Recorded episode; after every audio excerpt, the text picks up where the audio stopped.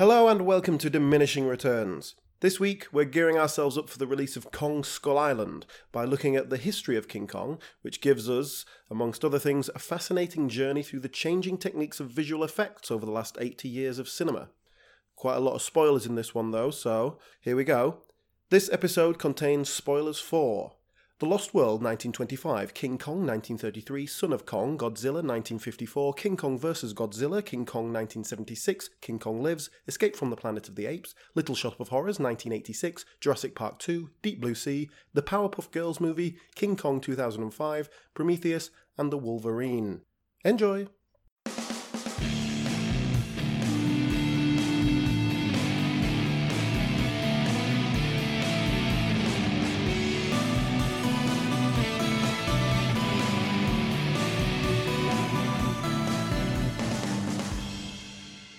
Hello, welcome to Diminishing Returns, the podcast where we look at films, slag them off a bit, and then pitch our own ideas to how to make them better.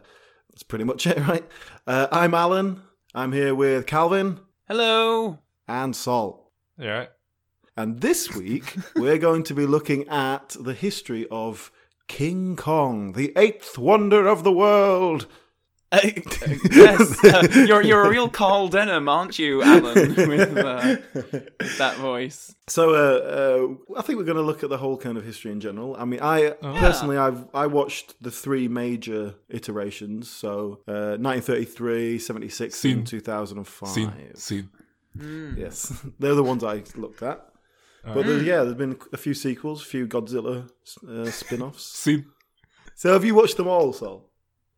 Uh, I think I think so. I haven't seen. Um, I think there was some like sequel to the possibly the seventies one where it's got like Mecha Kong. King something. Kong lives. Uh, yeah, no, I think I have seen them all apart from King Kong Lives. That is the only one that I have not. I've even I've seen King Kong versus Godzilla and King Kong Escapes. So none Son of of us Kong. have seen King Kong lives. So let's just pretend that one doesn't exist. Uh, Well, it's move on. hard to get on DVD. It's like I, if if they made it available, I probably would have watched it. Um, but yeah, should we talk a little bit about the uh, the very first Kong, the 1933 King Kong? Yeah, Yeah, well, my what what really sort of piqued my interest was the fact that this is in terms of those kind of that the monster features and the horror of the time and and and all that. It was an original concept and it was a film concept. It wasn't based on literature. It wasn't based on I was just about to ask history or that. anything like that. It was just Yeah. Merian Cooper's original idea. He thought this will look really cool. It'll be a big spectacle on the screen. Boom. And so I think it's really uh perhaps one of the first film icons of that, of that kind. Well, do you know what you you mentioned Merian C. Cooper then, who has the story credit along with Edgar Wallace? But do you know what his uh, very first original idea was going to be for the film? Uh, giant moth. No, he, well, yeah, but how he was going to achieve that was the interesting thing. He was Oh, a he's a gorilla a- with peanut butter on its lips, kind of worse than and, that. And dwarves. To make it look bigger. kind of kind of worse. He was going to his the plan was to travel to marionette puppets and the chimp.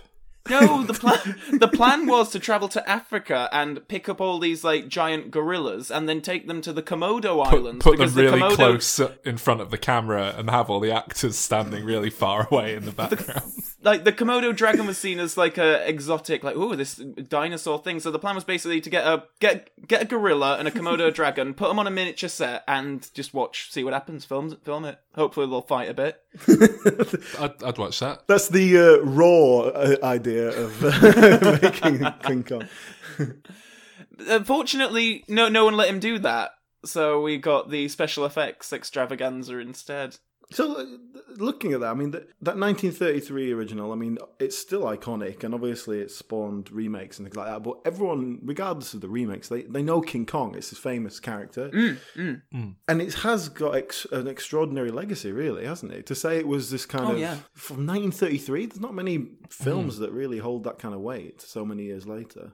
yeah, just talking about how iconic it is. I mean, th- there are several. Often, when I see a film and it's not necessarily the greatest film in the world, but I really enjoy it, I'll I'll say that it it ticked a lot of boxes for me. Just things that personally mm-hmm. seem to hack my brain into making me like something, and and examples of that would be spontaneous musical numbers, zombies, uh, or time travel, all that sort of stuff. None Uh, of those are in this film. Yes, but one thing that is on that list very prominently is i- if in the third act you have a giant being that climbs up a skyscraper and is attacked by aeroplane type things.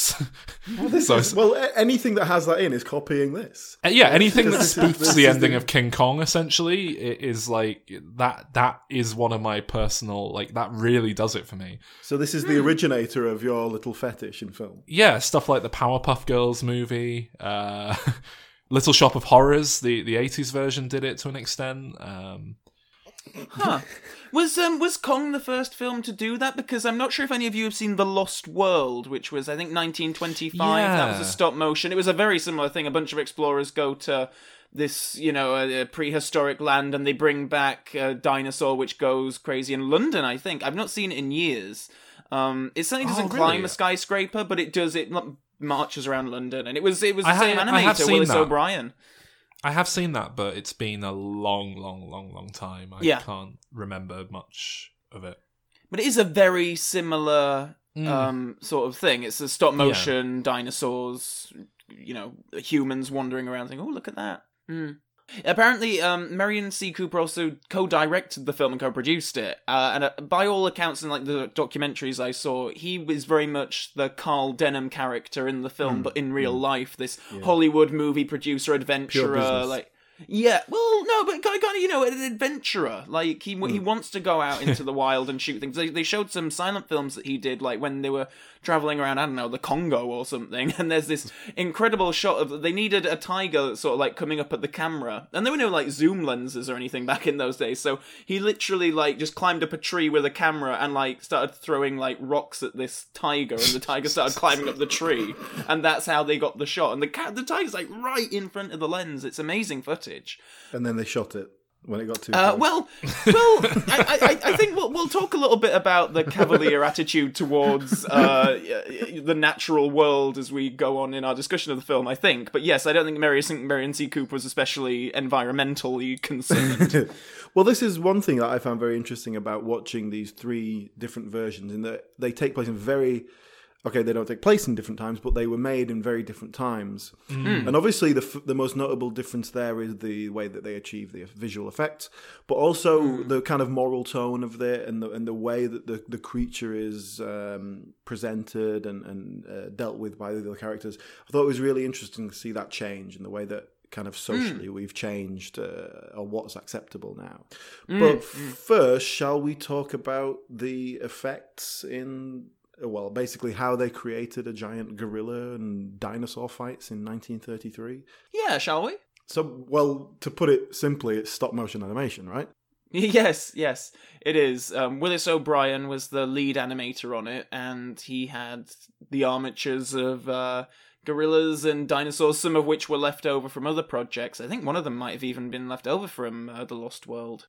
I just want to ask a quick question of you, Calvin, because eh, now I mm. know I know you've done a, a, a bit of stop motion animation. You made a short film Yes. at university with stop motion, and I'm just curious, like on a scale of one to ten, when you're doing that, how much do you want to kill yourself? because it seems like the most tedious, uh, the mind-numbing eh, thing that I could possibly imagine. Yeah, You did go. You did go a bit funny, didn't you, Calvin? Me? I yeah, I, when, what, did I was I? living with you when you were filming that and going there every day for however many hours a day, and you were It was about five months of it. Yeah, I, you you were you were kissing your little puppet on the head every night and saying good night, Vernon, and putting him to bed in a little box. I don't know if I was quite doing that. you, you were you were saying goodnight to it every day. I, I still refer to them as like him and her and stuff. It's like, yeah, you do get you do grow a bit of attachment to those models. But no, I mean, for for the listeners who might not necessarily know what stop motion animation is, uh, it's basically when you have a model and you take a still image of it. And then you move it a little bit, take another still image, and move it again, take another still image, and then when you put all those images together, it creates the illusion of movement. Should we explain breathing in case any listeners uh, wondering about that as well? No, I'm, I'm sure some of the some of the youths listening, some of our, our younger demographic uh, are probably not familiar with movie effects being created with plastic. I mean, if you if you go to YouTube, look at Bride of Vernon. That's just a very good example of That is a know, perfect example of stop motion animation. I It think. Yes. yeah.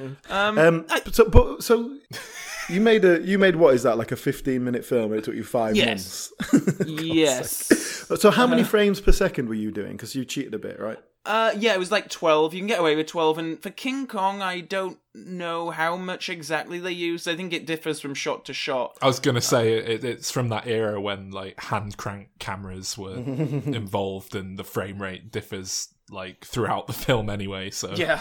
you can really tell on the yeah. On the Yeah, animated exactly. Bits. Um, I think stop motion animation would come a long way in the next few years. Like there, there was another big ape film that Willis O'Brien did the stop motion ape for, which was Mighty Joe Young.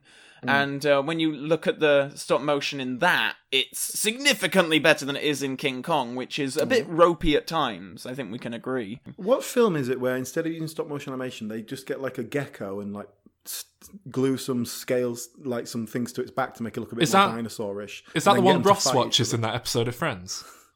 I don't know. It's, it's very old school. It's like There, there's like a King load of Kong. cavemen like throwing spears at a, an iguana, and Yeah, There is, yeah, um, something like that. Well, one of the Japanese Kong films, I I can't remember which one it is now, but um, there is a bit where they have like you know a, a sea monster comes out of the sea and attacks a village, and it's just an octopus that they just like shove on the set, and it moves around a little bit, and that's it.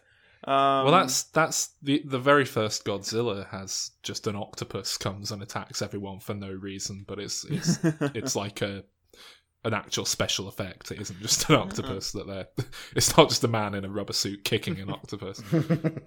But I do think, um, just before we move on from talking about the special effects, I do think that there's a lot of really great stuff in here, and it's not just an actor in front of a, you know, a back projection of a stop motion dinosaur running at it. There are some shots which are quite amazing, which is Fay Wray is in the life real Fay Wray is in like uh, this giant uh, life-sized hand of Kong being held, and the stop motion Kong is in the foreground, peeling off her clothes in you know the live action bit, and just having to work all that out. Like obviously her clothes were being pulled off by a wire in the live action footage, but then to impose the model in front and have it animate uh, is really lovely. And when he like he picks her up and puts her in a cave at one point, and then she, you know, it's the live action Fay Wray again, and how they achieved that by having all these little stills of her and then just changing them um, as they animated to create the illusion of movement.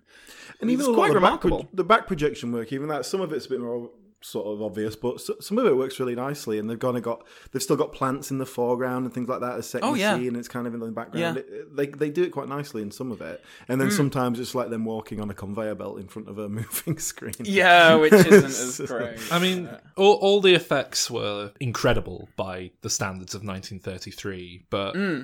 they're all they're all very primitive and basic and, and shit by today's standards. So with that in mind, they still they- hold up in the sense of you kind of see it from the time. You know, you look at it diachronistically, uh, like uh, yeah, as an artifact of the time, it's fine. But I, I mean, obviously, nothing from you.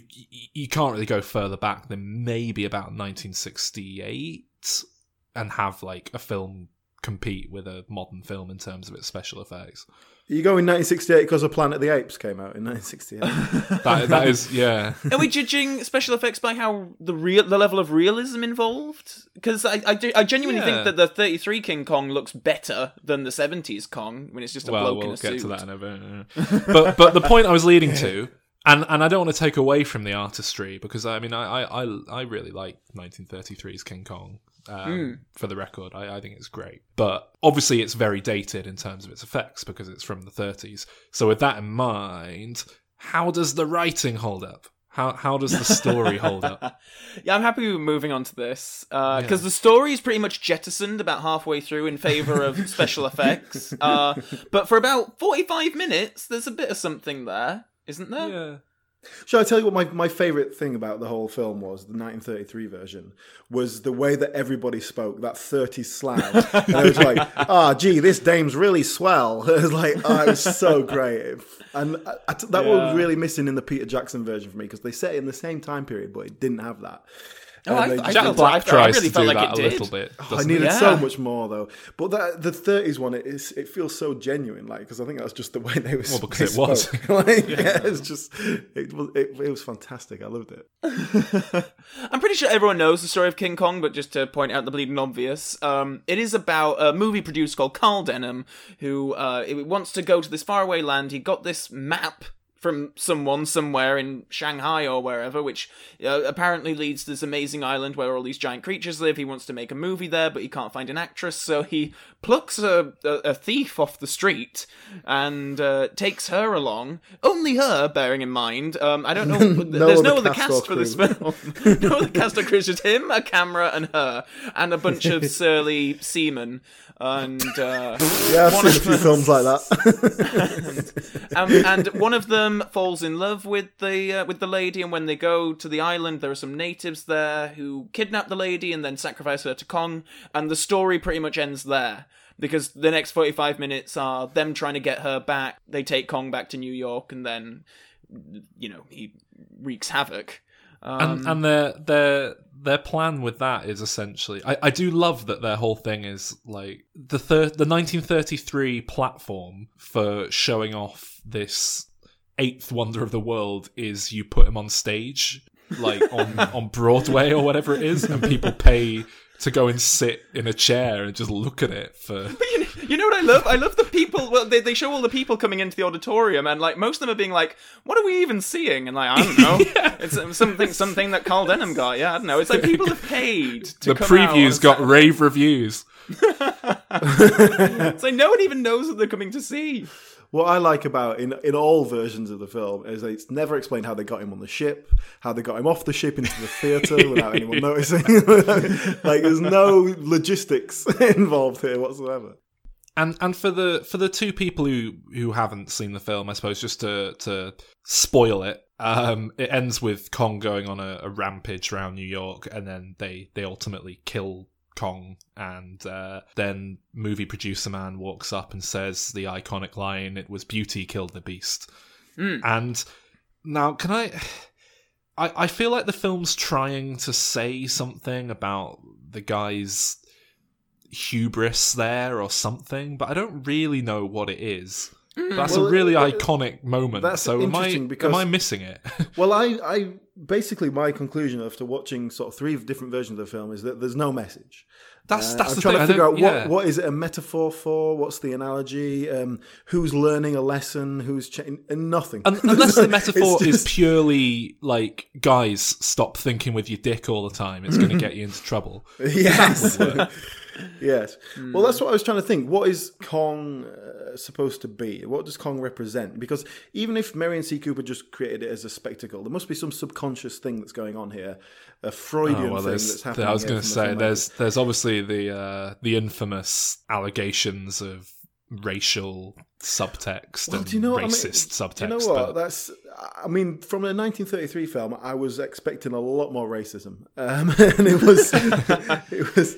I was a little bit disappointed that they had they had actual black people playing black people, which was very disappointing. um, and because they're a kind of tribe off in the middle of nowhere, you can get away with doing whatever. Do you know what I mean? Yeah, like- I, I don't think it's nearly as bad as it might be. no, but yeah, what you say about the racial, like he, the, this this giant, well, ape man, kind of is not quite a gorilla. He's hmm. kind of a in in the thirties version, he's got human qualities, and he is the king of this tr- tribe of black people, basically. Yeah. So in that sense, it's like they they go, the white man goes and takes the strongest and and biggest and brings him back and enslaves him.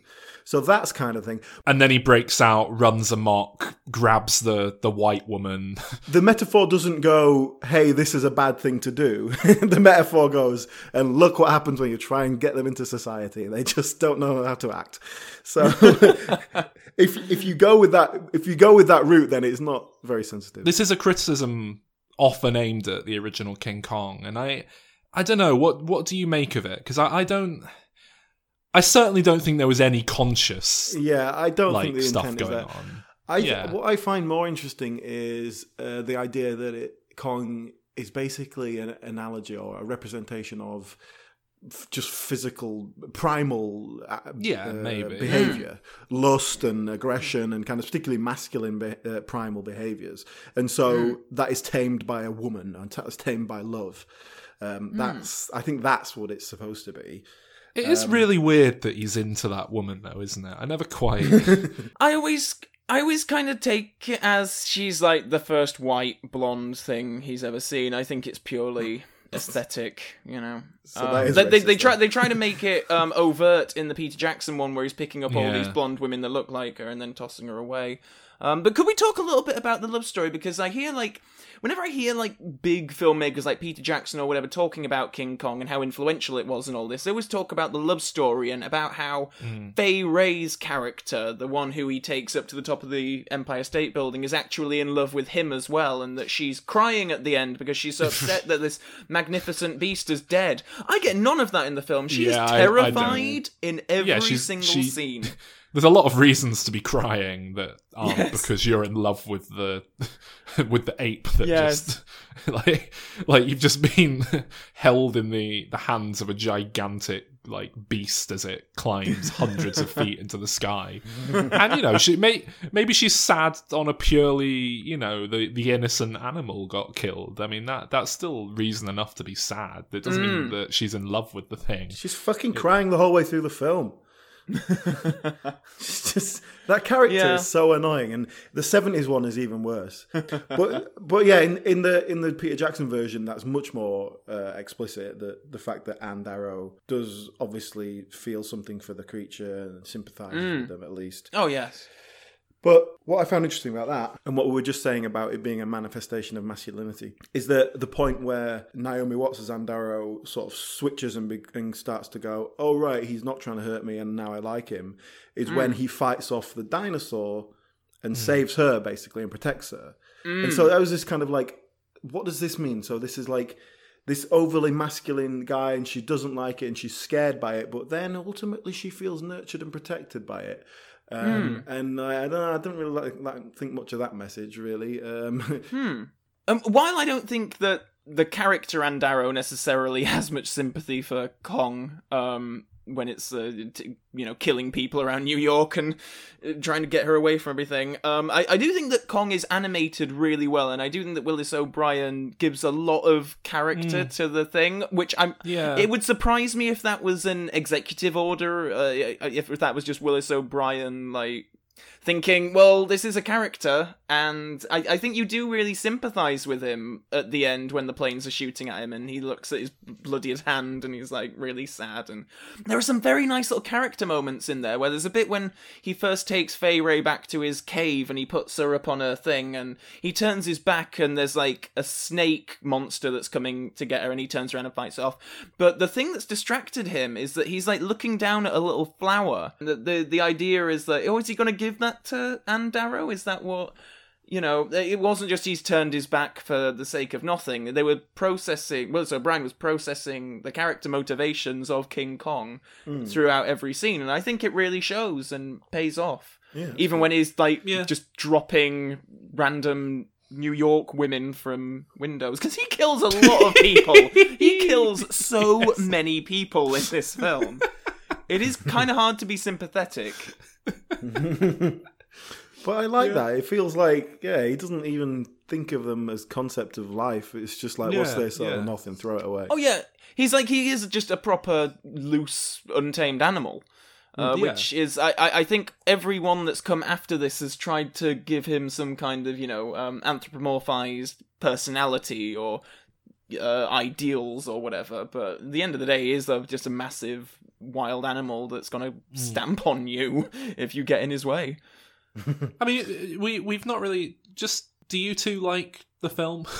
Oh, Yeah, I enjoy it, um, and I I think it lacks deeper meaning to really make it a great Yeah. film. But yeah, it's Yeah. a watchable story, and yeah, I like in the '30s version. I like as a kind of historical document. Mm. yeah, yeah.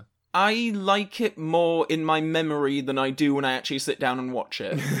Is how I have to, you know. It is like- very much a, f- a film where I, I like select highlights, and I suppose, like you say, I kind of remember the best bits. But I mean, I, I do Yeah. I do like it. but it is kind of as a historical artifact more than a, a piece of outright entertainment. Oh, I think it's very entertaining, but Yeah. uh, again, I don't know if it's just. Uh, I I watched it. I come. I must come back to it like every two years or something, and I always sort of my memory of it. I don't know if I look back at it through rose tinted glasses because I saw it when I was a much younger kid, and obviously when you see it when you're a kid, you're enthralled with the stop motion, and then you think, oh god, well, I can make my own, you know, with a camera or whatever, and that's what. I think when I saw it as a you. kid, it was it was just like, oh, so this is what that Simpsons episode was doing. Okay, can we can we move on to the sequel?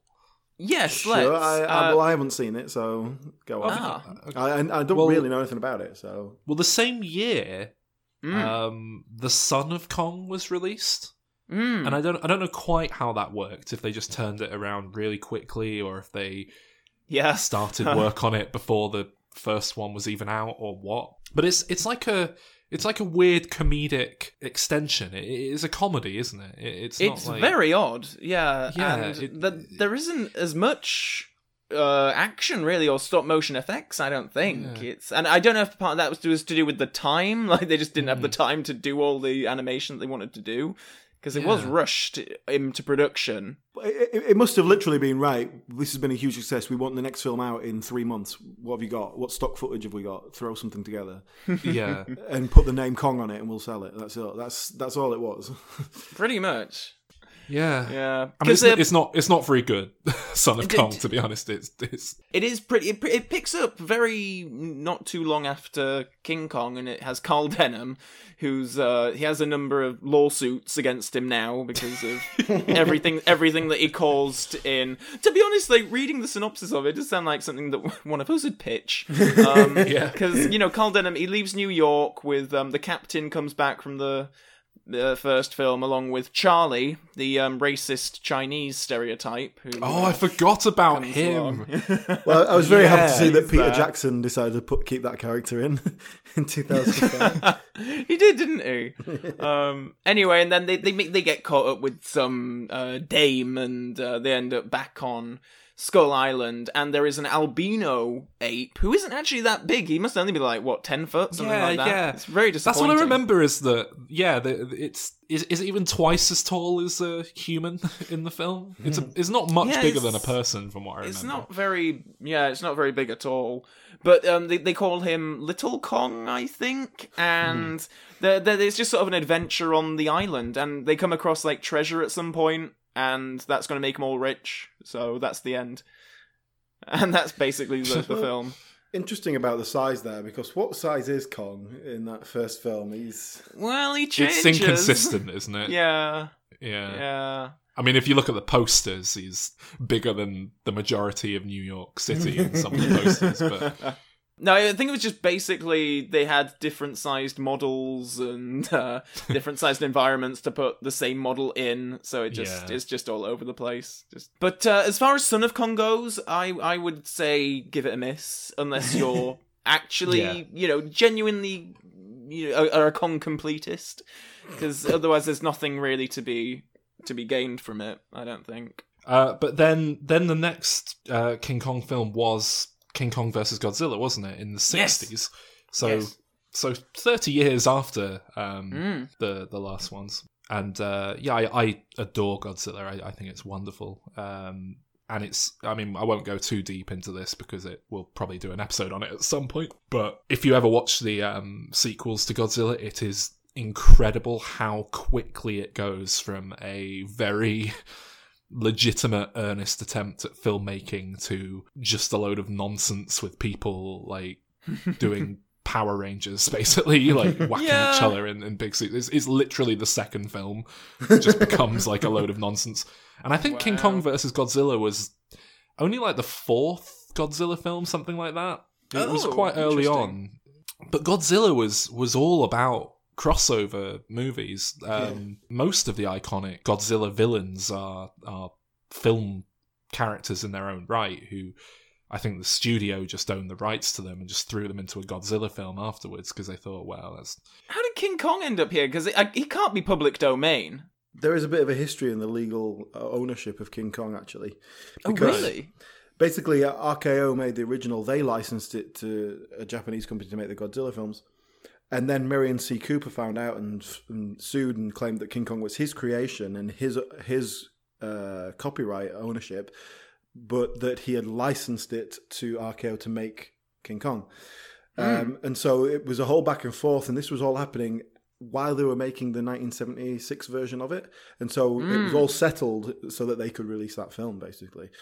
I mean, there, there's a rich history of Japan just taking things and inexplicably turning them into monsters based on giant monsters with the same name. That there's a whole series of like Frankenstein movies from Japan that are about a gigantic monster that kaiju that battles, you know, other gigantic monsters, but it's called Frankenstein.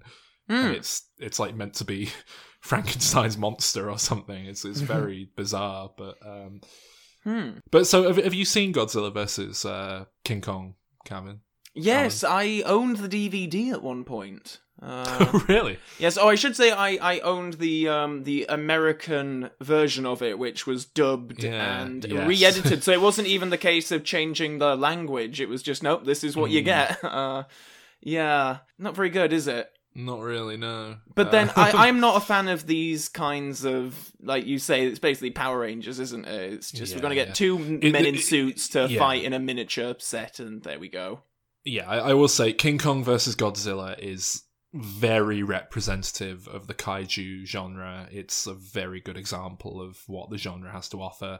If I recall correctly, King Kong versus Godzilla, King Kong inexplicably becomes powerful when he absorbs electricity. And I think he gets struck by lightning at some point, and that makes him super powerful. And and yeah, Yeah. It, it, it just does boil down to a man in a rubber suit, uh, dressed as King Kong. No stop start animation in this one, and a man dressed as Godzilla just kicking each other for the majority of the film. And well, the the weird thing with these Japanese King Kong films is you would have thought that they would have um, been something of a something of a warning to American producers that perhaps the uh, rubber suit approach to special effects isn't the the best way of doing it. Mm. Um, and yet, a good like 10, 20 years on, they they did remake King Kong in Hollywood, um, the 1976 version, and and they used the same weird rubber suit effects um, for for the monster, and it it it looks shit. Mm. so yeah, uh, am I right in thinking we've all seen 76 Yes. King Kong Yes. with uh, Jeff Bridges? Yeah. There are differences in the 70s version because they do update it to the 70s. But then it mm. sort of sets out as if it's going to be different. So instead of going to make a film, they're going there searching for oil. But then it basically just follows the exact same steps and does exactly the same thing anyway. And then it make, but then it makes less sense when Charles Grodin, who plays the the kind of the Carl Denham character, he just becomes this kind of entertainment impresario, like instead of an oil executive. Whereas like Carl Denham, the produce film producer, putting on a show with a giant ape and this P.T. Barnum kind of ca- carnival atmosphere makes sense. But when the mid-management oil executive suddenly becomes this like carnival barker, it doesn't make any sense. Mm. It's not great. I mean, No, no. that's, it that's all I've got to say about it. So I really. mean, yeah, in, in terms of the plot, it's basically the same. We already talked about that. But what about the what about the effects? So basically, in this version, Kong is rendered as a man in a suit. Yes. Uh, Rick Baker for most of the thing, I think. Uh, Rick Baker, the famous uh, makeup artist. But uh, I don't know. I, it is a very of its time, but I don't know. It works to an extent, doesn't it? I think the the the sort of the facial stuff works nicely because it feels Yeah. quite expressive and there's more of an emotional connection there. I think. I should say I, I do have quite a soft spot for the the rubber suit, but they do look a bit shit. um, if I'm trying to be objective about it, And Uh, and apparently they, they they were trying to make like an actual kind of giant robotic gorilla thing. Oh, really, Uh, yeah, and um, Wow. they kind of had one guy working on that, and then they had Rick Baker working on the man in a suit kind of idea, and sort of see which one would work better. And Hmm. uh, you know, the robot didn't work very well, but they spent a I lot of think money I've seen a it. picture of that. You know, It's in the film. It's, it's all, it gets about a minute of screen time. Apparently, they do use parts of it, but also they did build like the robotic arms and stuff. So the the same company or whoever, whoever it was created it. I can understand the um, desire to remake it actually from a producing point of view. If if you think you know what we we've got the technology to just build a gigantic ape and film it, Thinking in terms of how it looked and how they made it and, and, and the sense of all that.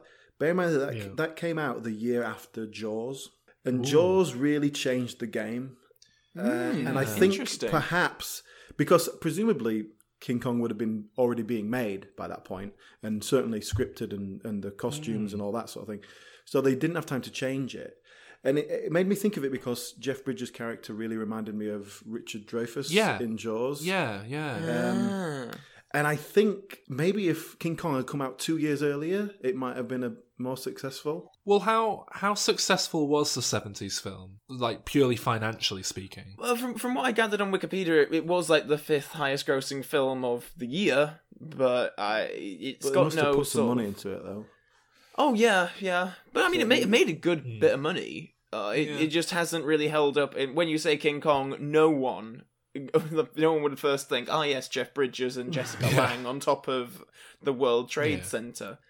Um, and then was was King Kong Lives the sequel to the seventy six version? It Yes. was. It was made ten years later.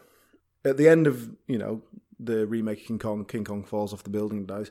But apparently he was just been kept in alive in a coma for ten years, and then they give him an artificial heart. And there's a female Kong in this, or rather a female giant gorilla. Um, oh, I think there's a baby Kong as well at some point, if I remember correctly. oh, a whole family of Kongs. yeah. Well, Hmm. Like I say, it didn't didn't look worth uh, anyone's time to be honest.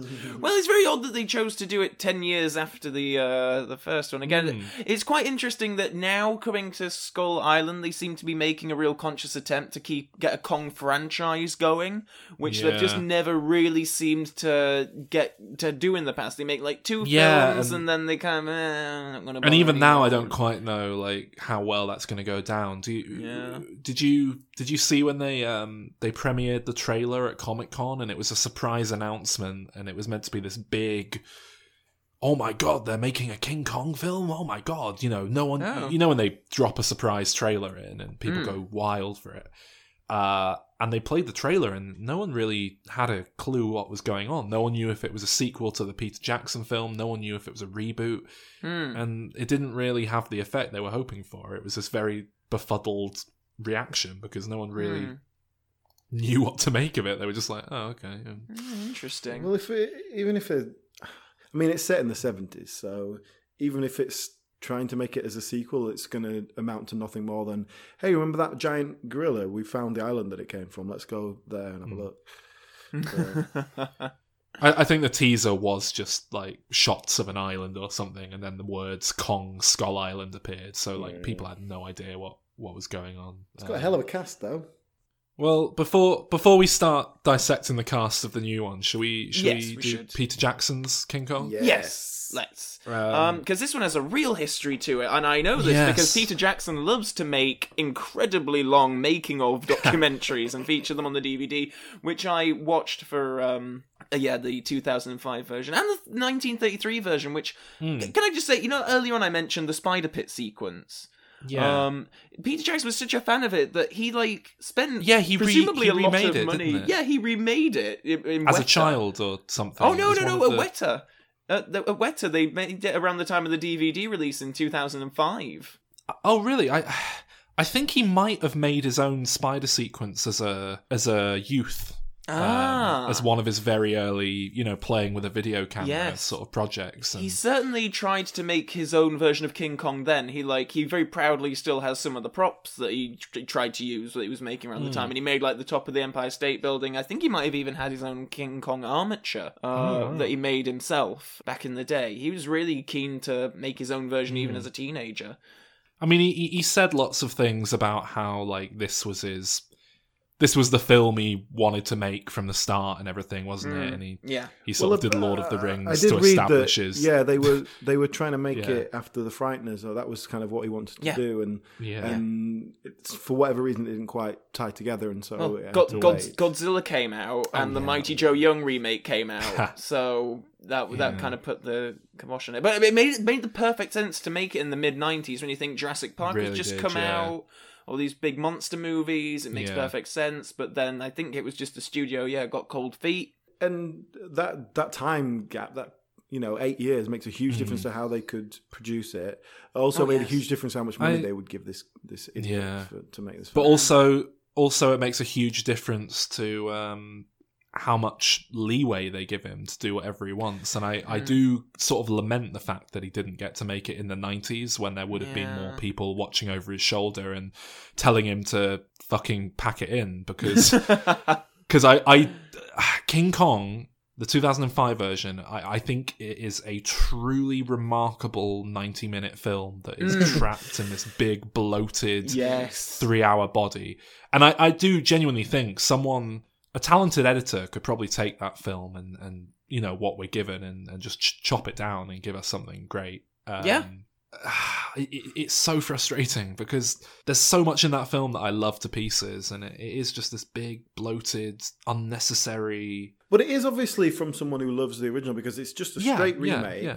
beat by beat but padded out to flesh out the characters a bit more and and, and it does give them a bit more edge and it makes the whole thing a bit more kind of believable Yeah. and then there's lots of stuff that's just not necessary at all It's a very justified beat for beat remake, though, insofar as you know the the advancement made in in not just special effects but just film technology. I mean, you know, yeah, I, I, I do think there's something to be said for for almost giving a free pass to to any film that people want to remake from the 30s because Mm. the landscape of cinema is just so different now. Yeah. But then to still set it in the 30s But I do think that really adds to it. I think that adds to its charm. It makes it a much more interesting film. I think it excuses a lot. I was about to say, I think from a points, I mean, writing, because like things where people just falling instantly in love and then let's get married. Um, it's, oh uh, yeah, and, and also you know they they find their way to a an undiscovered island. Yeah. that's this massive thing, and the idea that like in today's day and age you could do that is is just laughable. We've got satellite technology looking down at the planet. It's just there are all these characters with subplots which don't go I don't go anywhere or just end unsatisfactorily. Mm. It's uh, like I, I guess Kyle Chandler's in there as Bruce Baxter, who's another actor in Carl Denham's film, and he kind of you know he has his thing about you know he's a coward, he's vain, all this, and then he comes back at the end and saves the but day. yeah, you don't see anything in between where he has to learn a lesson or, or change his mind or anything. He just comes back, and it's like, oh right. yeah.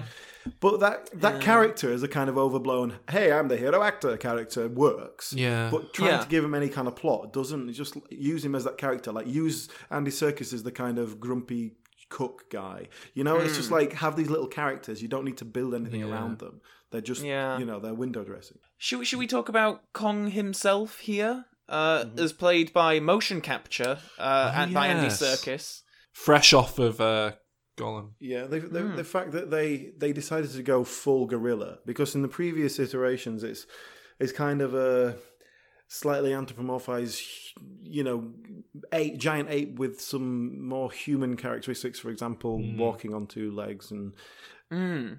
but here they went full on. He's just a gorilla, but a massive one. Yeah. Um, but then achieved it through motion capture, and, Hmm. and Andy Serkis went full method. I, I think he lived as a gorilla for three months. Um, I I can't tell if you're joking. uh, yeah, and fantastic performance. I think. I mean, I don't know much that much about gorillas, but it completely feels like a gorilla to me. Yeah. yeah. Yeah, no, I, I agree. I, I, I'm not a fan of the design of this particular Kong, and I think, Alan, I think you might have summed it up there just because it is just a gorilla. There doesn't Yeah. look to be Yeah. uh, much personality or charm to it. Like, I, I think watching the trailer for um, the upcoming Kong Skull Island, I think they went back to that original model and tried to. It- it's weird it though. It, it, it looks almost like a almost like a live action cartoon. It's almost like when you Yeah. watch, you know, Garfield or the Smurfs brought into the real world. That's kind of what the new King Kong looks like to me. It's it's just weird. But I, I agree. It does seem to be like they've really consciously tried to give it some personality and embrace that it isn't necessarily the most realistic looking thing in the world. Mm. Well, well, Jackson's Kong. I mean, the the gorilla himself, Kong, fan, fantastically realized. Mm. Yeah. Rest of the effects in the film a little bit forgotten about, perhaps, because they were concentrating on the. go- give- They go- were they were incredible when that film came out. Were I mean, they? I, I, I, yeah, Yeah, I remember, remember sitting in the yeah. cinema and being blown away by the effects in that film, and Mm. and it, it, it it's kind of a a lot. So much of it's CGI, and it's sort of a a good example of why CGI isn't necessarily the most uh, timeless. Uh, effect to use because it, it only took about two years for people to start criticizing, uh, in particular the dinosaur sequence for looking a bit The Stampede. ropey. Yeah, Yeah. looking a bit ropey and It doesn't hold up not great. well. But there's a hell of a lot of um, miniature work in King Kong, which Oh, yeah. which I think looks wonderful. Um, Yeah. Did you not think the effects were that great, Alan? Um, Some of them, I, I guess it's just the bad ones really jump out at you.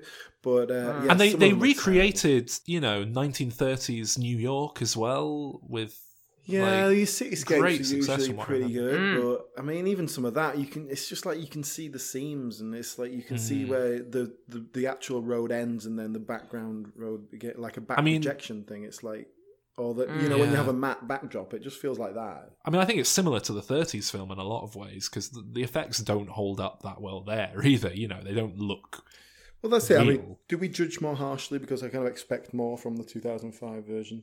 I think it's I think it's easier for models and the more primitive the effects are, the more charming they are. So even if they do look kind of crap, you're still sort of Yeah. uh, wrapped up in it. You, you inherently feel like there's more artistry behind it when it is Yeah. just a little puppet for some reason, even though.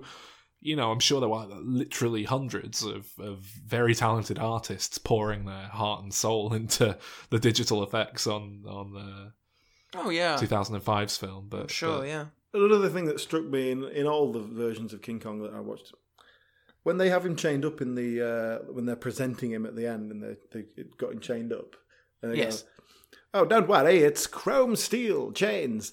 Um, they, those mm-hmm. chains always come off very easily, don't they?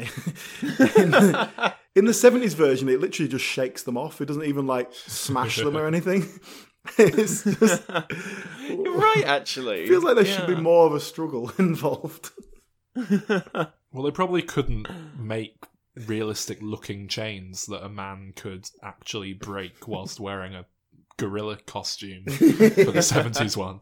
I do like that in the 2005 version they actually put on a bit of a show though. It's not just like sitting there watching the thing. They actually have dancers come out. Oh yeah, yeah. I really like that actually. Yeah, because it made Yeah. more sense, didn't it? In the Yeah, very yeah. broad Just the whole way, the, the whole operation makes more sense. Like Carl Denham actually has a crew of like filmmakers, and, Yes. uh, a cameraman, and another actor. Yeah, I think that character. I think Carl Denham is the character uh, most improved on in the remake because he he does have a proper arc, and it's Yeah, nice definitely. when he has the moment on the stage at the end where Kong's.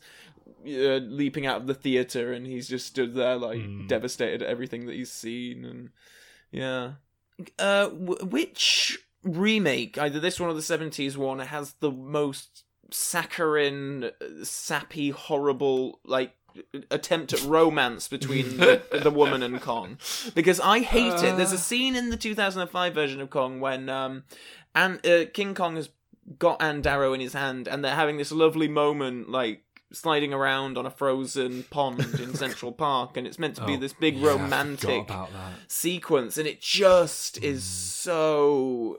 it's terrible. I hate it. I think the 2005 version is probably the most guilty of that, but Yeah. it's still a far better You know, film regardless. that scene was added like after they made the film in post production. Peter Jackson was like, oh, "What about if they go to like Central Park and have the really cliched first date ice skating in Central Park?"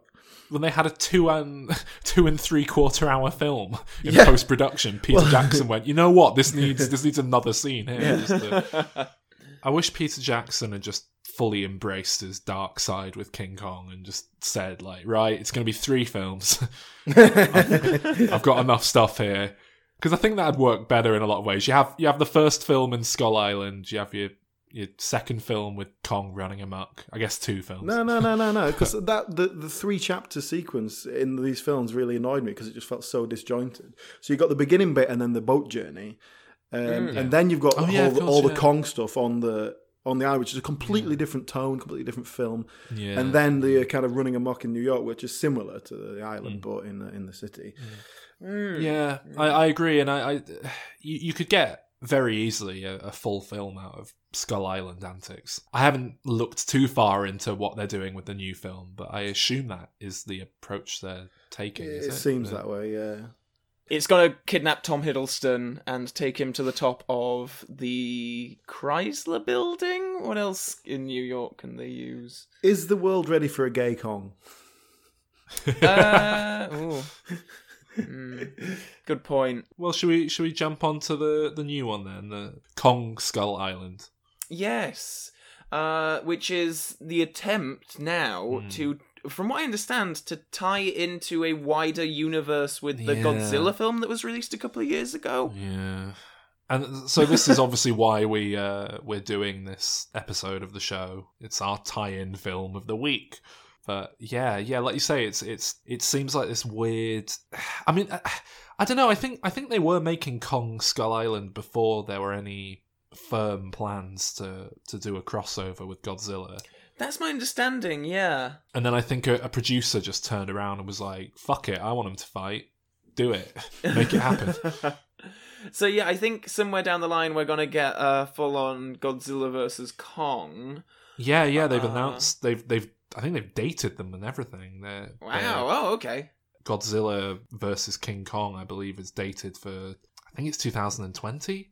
Hmm. Um, So, um, we've all seen the trailer for Kong Skull Island, haven't we? Uh, yes. th- Thoughts? Anyone excited about it? Anyone? I I'm kind of amazed that they've managed to make a movie out of Kong for so much money, like sort of as if they're so certain that they're going to make a great profit on it. I don't know. Like, I, I, I want to save a full analysis for Godzilla when we inevitably get to it when the sequel yeah. comes out. But from what I understand, Yeah. that movie didn't necessarily do amazing business. Yeah. And Yeah, I don't really- Rim, I don't know how much these sort of big robot Hmm. monster movies connect with an audience outside of well, Transformers. Yeah. Yeah, I mean, I will say that from what I saw in the trailer, I mean, it looks like it does what it sets out to in terms of the visuals of it. Um, you know, it looks spot on if you're into that sort of thing. Is it going to be very kind of by the numbers action stuff, or I mean, they, they've got some serious acting chops in in there, which suggests Yeah, they're the- trying to do something with the actors as well. Hmm. It's it's very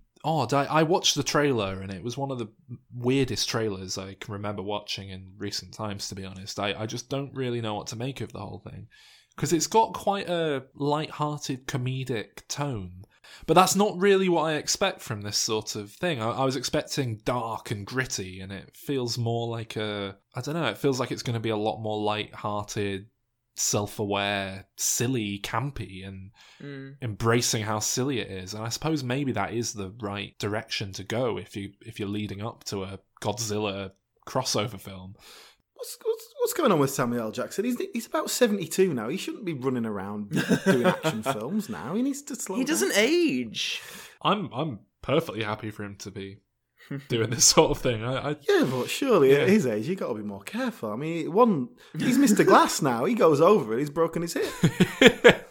well we haven't seen the extent to which he's actually doing anything in this film Yeah, Yeah, he'll be the one true. shouting at orders around, won't he? yeah he's probably the nick fury who just kind of tells everyone else what to do Or they might deep blue expect. sea it and just kill him off really quickly. Samuel L. Jackson, I the man can do no wrong as far as I'm concerned. I, I love Tom Hiddleston and John C. Reilly, as I think I may have said in a previous episode, I'm not sure, but John C. Reilly might well be my favourite working actor. Like I think he's brilliant. And then there's John Goodman, of course, who again, like the man can do very little wrong. um, you did have that that Flintstones movie. Um, Oh, what? He was born to play that role. yeah, of, of its time and of where his career was at the time, makes absolute perfect sense. Right, Calvin, you Ye- give yes. us your pitch to a sequel to King Kong. Yes, I will. Uh, I'm, I'm, I, that's exactly what I'm doing. I'm doing a direct sequel to the 1933 King Kong, uh, set in contemporary times, because none of the films seem to want to go past the 70s.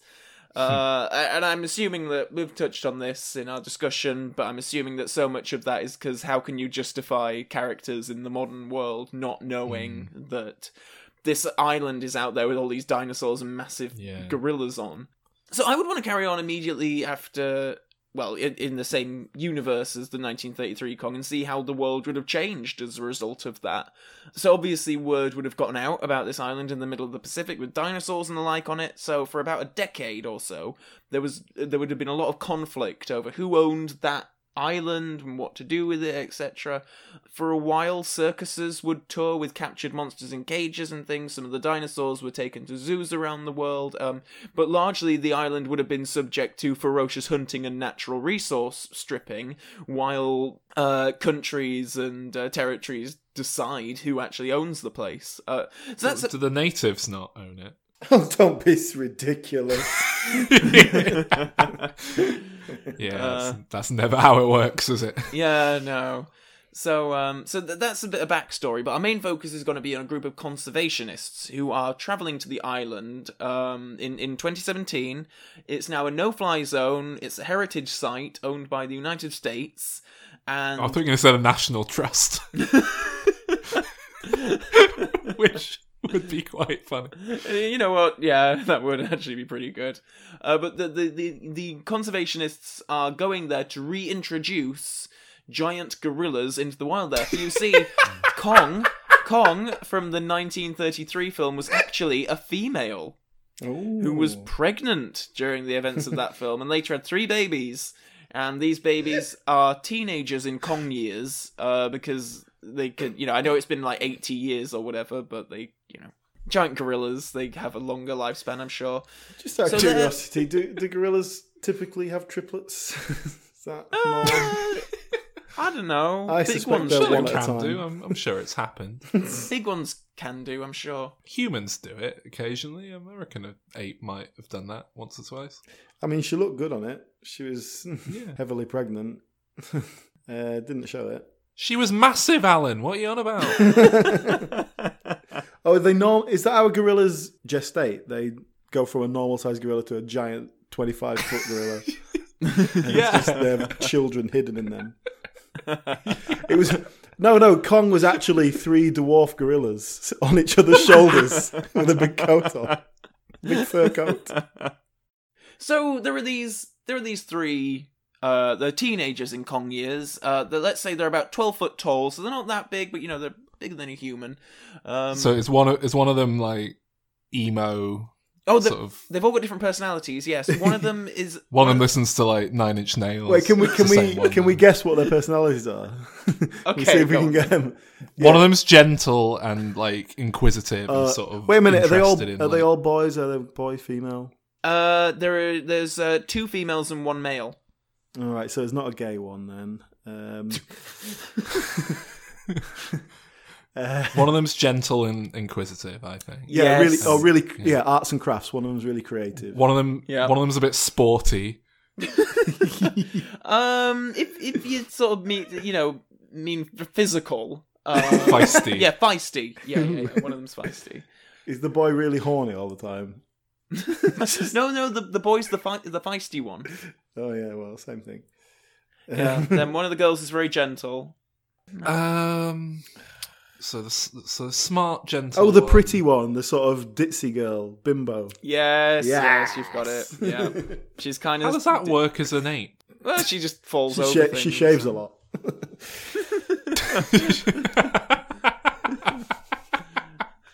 So does she wear a lot of pink then, basically? She may have a little bow. A little bow. yes. so so small, like the, like a, a small by human standards bow. Why? Have you picked me up on this? let, me, let me have that. We've got to really get down to the details here. oh god. Okay. So they're going to take these gorillas back to Skull Island and reintroduce them to the wild in an attempt to re-establish the delicate ecosystem of this prehistoric world. Wait a minute. I am. I'm seeing in the future here some incestuous monkey breeding, Uh, we're gonna we're gonna kind of gloss over that. We have to. like the Bible. the same. Okay. Anyway, now we we int- we obviously need some humans in this. So our main heroine is going to be Jill Denham, who is the great granddaughter of Carl and the current head of the Denham Foundation, which is a conservation charity. It turns out that Denham was traumatized by what he caused in New York in 1933, and he gave up the music business and set up the foundation uh, as penance for his crimes. He's dead now, obviously, um, and so Jill is in charge. So it's up to her to lead a team of about 30 people. Uh, we we only really get to know a core group of about five of them, including another young lady who Jill can have a flirty relationship with, and eventually get together by the end of the film. There's a you know there's we can have just stock characters here, pa- panicky science guy and grizzled old reformed hunters, etc. Um, so so when Jill and her crew get to the island, we have about half an hour's worth of marveling at the lovely location and stop motion animation because I want all the creatures to be stop motion animated. No CGI here. I just I, just because I would be fascinated to know what a big blockbuster, uh, expensive modern movie would be like if it was stop motion creature effects. Um, through all of this, we'll have a romance blossoming between Jill and this other woman as our human interest story. All the while, the women bond with the Kong kids, um, who are friendly and not hostile, so have to be like shown the ropes, how to hunt, how to fight, all that kind of stuff. Anyway, uh, a bit of plot kicks in now, as it turns out there's a, a, a an evil rival corporation called Warred Inc., which is um, dead against apes being taken back to the island, and in fact has been campaigning for decades just to get the thing nuked, and any animal that came from the place should be euthanized. this. this team of people is led by a surly dickhead guy who, in my mind, w- would have been played by Vince Vaughn. And Well, you're stealing my That's bit. very good casting. yes. And of course, trouble is caused when this evil group starts killing creatures and riling up the monsters, uh, etc. And they even end up killing one of the three Kong kids in an action sequence around this point. All hell breaks loose, and um, Warred Inc. starts setting the island alight. They're in the jungle, they're, you know, trying to destroy the place. Um, they're killing people from Denim Corp and generally trying to destroy everything they see. Jill and her girlfriend make it into the jungle with the two surviving Kongs, and we can have lots of animal fights and stuff here as the Kongs learn how to be tough. Eventually, they come across the original King Kong's cave, and there's a tender moment here when they see that you know there was some drawings that Kong had done on the roof of this cave, all very primitive, but they contain a conceptual family portrait. Her and her three kids, because obviously she knew she was pregnant. We have a tender moment here. And then Vince Vaughn comes in and chloroforms the quartet of heroes, and they're knocked out. When Jill awakes, she's in this luxury setting. She's on a boat, she's at sea. She looks around, and there are a bunch of armed guards and healthcare providers around her. And at the very bottom of this giant room, uh, being helped out of bed, is a 110 year old Ann Darrow from the first movie.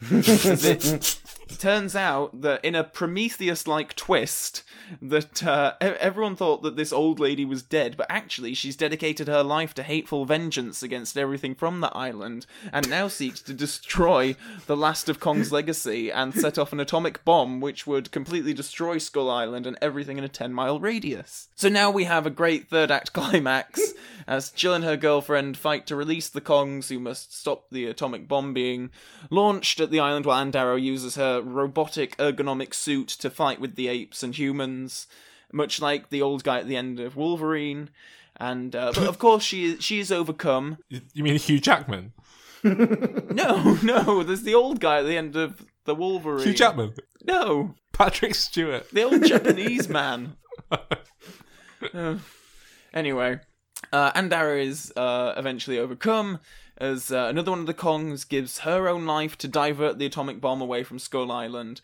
We end the film with Jill reintroducing the last Kong, the male, into the wild and turning to leave. Uh, leave it to nature. She's holding hands with a girlfriend. They're going off into the sunset, and um, just as the camera pans away, and oop, maybe we see another, like you know, a little Kong hand pop up from behind a bush, implying that there's actually more on the island, and there can be more baby Kongs in the future. Anyway, yeah, there we go. That's my pitch. Uh, I think it should have a bit where they have to. Um, they're trying to leave the Kong on the island, and they have to like be really mean to it to make it go away and stop. oh dear, Soul, do you want to go next? yeah, I'll, I'll, I'll do mine. Okay, so it's it's about another expedition to Skull Island. This time because the uh, the government, having seen all the uh, the stuff's real, they want to catalog the place properly. So that's that's similar. I guess it's kind of like a direct sequel to any of the uh, King Kong films. You can take your pick. Hmm. They get there, and the the scientists are ecstatic to catalog everything and do research and and all that sort of stuff. There are some anthropologists and who who are there to to form a kind of country to country relationship with the locals and you know set up some trade links communication all that stuff the main character's an anthropologist who's who's working with a linguist uh, and some other scientist on these sort of social sides of it all um, and there's also like a really shifty guy and uh, uh, they spend time with the, the native people, learning their ways, going on expeditions with them to harvest honey from from giant bees and uh, m- milking giant cows and, and that's and that sort of thing. And and at one point they go on a, a miniature elephant hunt just to establish that it's not everything's massive. Some stuff's like It's small topsy turvy. but yeah, but what- I mean, why is the ape so big? Like, because like dinosaur, it's not like the dinosaurs are that much bigger than they actually are. yeah, well they're bigger than our lizards. True. True. Yeah. What does he eat? Dunno. That's a lot of bamboo. Dinosaurs. He eats like natives. They like sacrifice him one every now and then. But well, gorillas are vegetarian, but that's Are they? even yeah. But even Don't they eat even if each he other eats the odd sometimes? native, that's not a lot of Are gorillas vegetarian? yeah. I think they. I think they're omnivores, aren't they? Yeah, I thought I thought they like frequently ate other gorillas when they like died and stuff. Maybe that's just chimps. Mm, chimps, Right, I'm yeah, gonna have to chimps look eat this. monkeys and stuff. Oh, yeah. chimps are horrible things. I tell you what though, how how good would King Kong be if they remade it exactly the same, but he was just a chimp instead of a gorilla? a giant chimp. I love chimps. What if it was a giant sloth? no, no, you've lost me. Just clings to the Empire State Building for seven months. No, but imagine if it was a chimp and it's wearing a big nappy. Oh no, Alan, you're right. It just seemed like they only um, Oh. veg and ants. I was going to say, I'm sure they eat bugs. Yeah, ants. Yeah, there you go. So, that, termites. so, so a big one is probably start eating people because that's like an ant to them. so there you go. And Good logic. Yeah, but then anyway, then it turns out that the uh, the shifty guy was sent by the military, which is the real reason the government is funding everything. Um, he's been sent there to steal some baby Kongs from the uh, nest to take them home to be weaponized. Uh, who would who would you have playing the shifty guy? The shifty guy, um, Matthew Matthew McConaughey. okay, Ooh, yes, yes. is he? I don't think he'd do He's it. too likable. Uh. So yeah, the people show them where the baby Kongs live, and everything goes wrong because they they force their way past a native sacred barrier designed to keep the balance between their people and the apes. The local scientists try to use the help of some dinosaurs and stuff to stop the guy, uh, but ultimately they they fail. So I assume they ride them like Yoshi or something. I guess that's probably what I meant when I wrote this. Uh, and yeah, ultimately they fail and they're left on the island as the bad guy escapes with a, a boat full of apes. And the bad guy takes the baby Kongs back to the army, and then the US grows the monkeys into giant King Kongs, and they embark on an invasion of every nation on Earth using giant monkeys, and they're they're taking over the world uh, one by one. And they, they drop a uh, they drop a King Kong on Hiroshima, and the Japanese government are like, well, we're not having this, are we? And the Prime Minister of Japan opens up a uh, a a special box with a key, and he slams his fist down on the red button, and uh, Godzilla sticks his head out of the ocean and roars, and uh, that's setting up for the, the sequel. So I think that's that's probably what they're actually going to do in the new film. To be. I, I do like how you referring to it as a Kong, like a Frankenstein or a Dracula. That's good. Yeah. Good start. Uh, yeah, that does sound quite similar to what they're actually doing, to be honest. Along with the other giant animals and stuff like that. In the trailer I saw, there was like a giant cow. Is there? Is there? Are there other giant animals in the trailer? Yeah. Not like dinosaurs and stuff. No, there's definitely a giant, like, big cow thing with big horns. But it's like it's Is a real there? cow. Oh. Yeah, yeah. They see it in a river. Oh, whoa. I don't remember that. That's probably why I wrote that they milk some giant cows in my pitch then, and then just forgot why. So, Alan, um, My pitch uh, can be summed up uh, with this tagline. Okay, ready? If you thought Kong was trouble, wait till you meet his wife, Queen Kong. Hell hath no fury like a gorilla scorned. oh, no. I came up with this basic idea, but then I, I was doing a bit of research. There's actually a there is- already is a Queen Kong, no. But it was it's not it's not very well known, so I think I could still go with it. But no, back when they were doing the uh, 1976 version of King Kong, there was like a b- little low budget British comedy film called Queen Kong, which didn't get released because of all sorts of copyright infringements. So you're just going to stick two fingers up to Dino De Laurentiis and... Uh, Well, I, I, I, I think if I could get hold of this version of Queen Kong, it'd be great because, from what I can tell the Wikipedia article, it's it's got Robin Askwith in it. I don't know if you know who Robin Askwith is, but he's the guy who's in the Confessions of series. oh, really? Yeah, oh, you know, Confessions of a. Window That's a Cleaner. all that. series? Yeah, there was like Confessions of a Window Cleaner, Confessions of a uh, I don't know driving instructor, Dangerous Mind? milkman. You know- that one? yeah, that's that one of? Confessions of a Dangerous Mind with Robin Askwith. well, uh, let me let me give you some of the character names from this this film because I think you'll really get an impression of how good it is. Um, so the main character, Robin Askwith, is called Ray Fay. Ray Fay. You see what they've done there? You see, uh, uh, uh, Huh. um, yeah, and the and the, and the female lead, Rula Lenska, is called Loose Habit. Um, now, maybe she plays a nun. Uh, that would be obviously a classic comedy name. These are these are almost James Bondian names in there because there's there's one called I'm a Good Body. Oh. What God. does that even mean? Is Ima a name? yeah. Is that an acceptable name? Uh, oh yes, so that they would fit seamlessly into any Bond film. I'm sure you'd agree. Um, oh, oh dear, this. I, I, I'm assuming this is the the on the island. There's a character called Queen of the Nabongas. Dear, dear, dear, dear, dear. Yeah. Um, is, Do you, is do you the- think she's very um I believe she's got some big coconut shells. I see Hattie Jacques playing that role. well, no, she's not black enough. I think you'll find.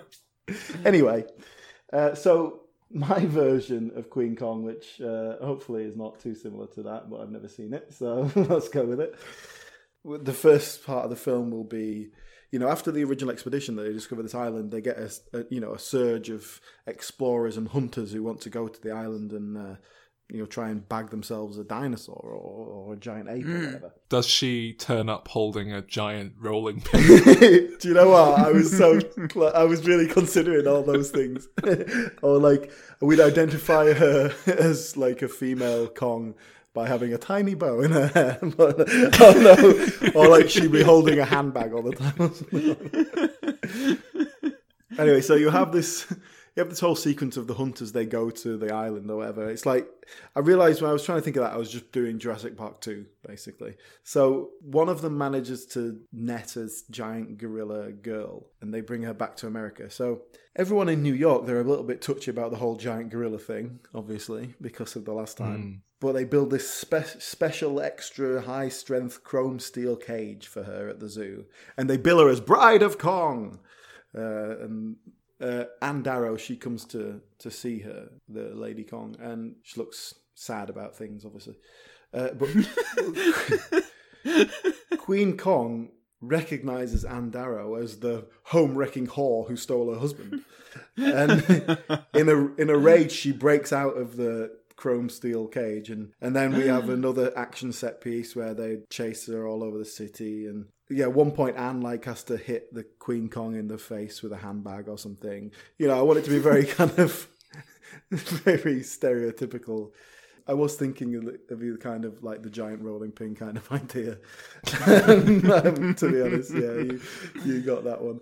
Um, okay, so we we build to another big action climax where it looks like Queen Kong is going to be killed, just like in the original. But Ann Darrow manages to draw her to a giant landfill where they dumped the body of Kong, uh, and seeing.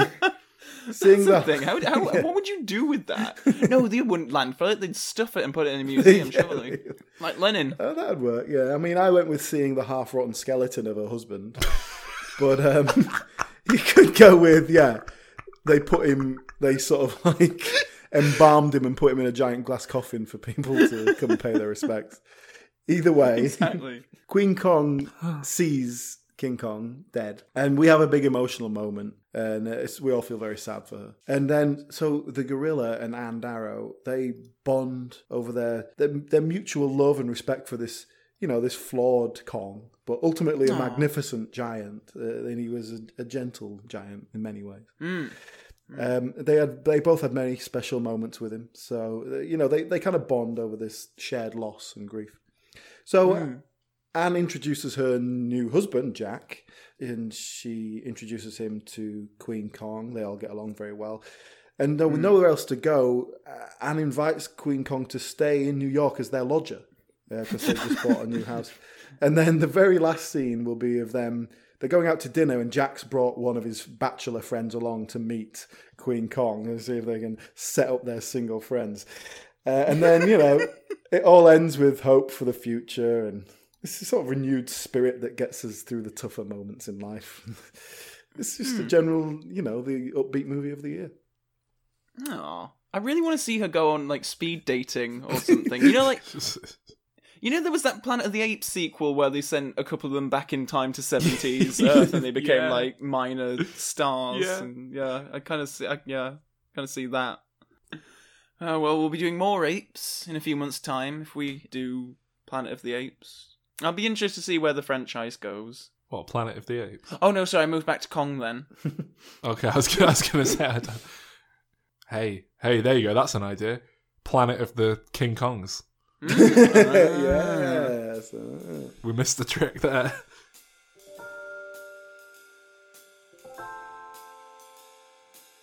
So, what do you prefer, stop motion, rubber suit, or motion capture? Let us know via our Facebook page at facebook.com forward slash diminishing returns podcast, where you can also like us and keep up to date with all the latest information.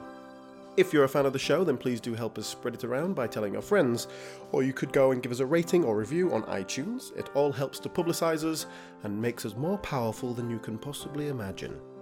Do join us next week when we have even more computer animated beasts as we look at the recent spate of live action Disney remakes. Goodbye.